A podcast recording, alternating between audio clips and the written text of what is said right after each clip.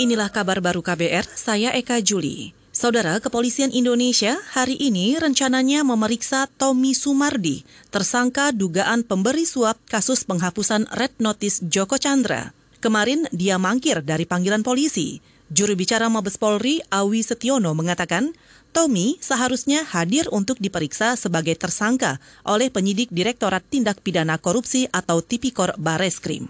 Yang hadir adalah pengacaranya dan yang bersangkutan menyampaikan bahwasannya saudara T S tidak bisa hadir memenuhi panggilan penyidik Tipikor Bareskrim Polri karena sakit. Itu tadi juru bicara Mabes Polri Awi Setiono. Dalam pengembangan kasus ini, penyidik memeriksa enam belas orang saksi dan satu orang ahli hukum pidana.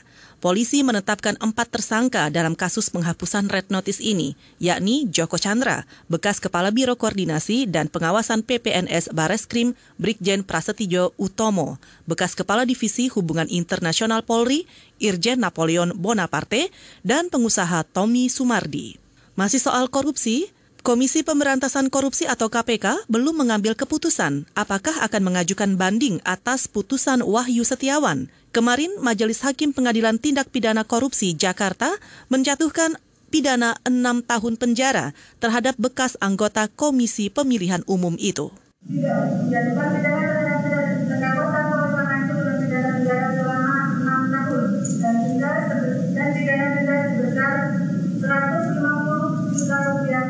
Itu tadi suasana sidang putusan Wahyu Setiawan.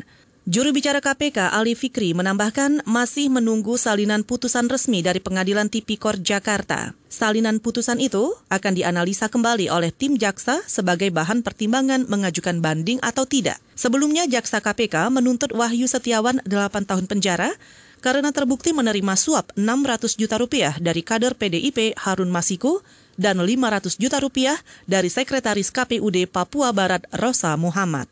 Kita ke soal covid sembilan belas. Organisasi Kesehatan Dunia atau W H O memilih hati-hati terkait penggunaan plasma pasien covid sembilan belas yang telah sembuh. Plasma itu digunakan untuk mengobati orang yang sakit. Badan Perserikatan Bangsa-Bangsa atau P B B mengatakan bukti bahwa plasma mampu menyembuhkan berkualitas rendah. Amerika Serikat sebelumnya sudah mengeluarkan otorisasi darurat untuk terapi semacam itu. Soumya Swaminathan, Kepala Ilmuwan W H O, mengatakan ada sejumlah uji klinis yang dilakukan di seluruh dunia yang mengamati dampak penggunaan plasma pasien yang sembuh dibandingkan dengan perawatan standar. Kata dia, hanya sedikit dari mereka yang benar-benar melaporkan hasilnya dan saat ini kualitas bukti masih sangat rendah. Saudara, demikian kabar baru, saya Eka Juli.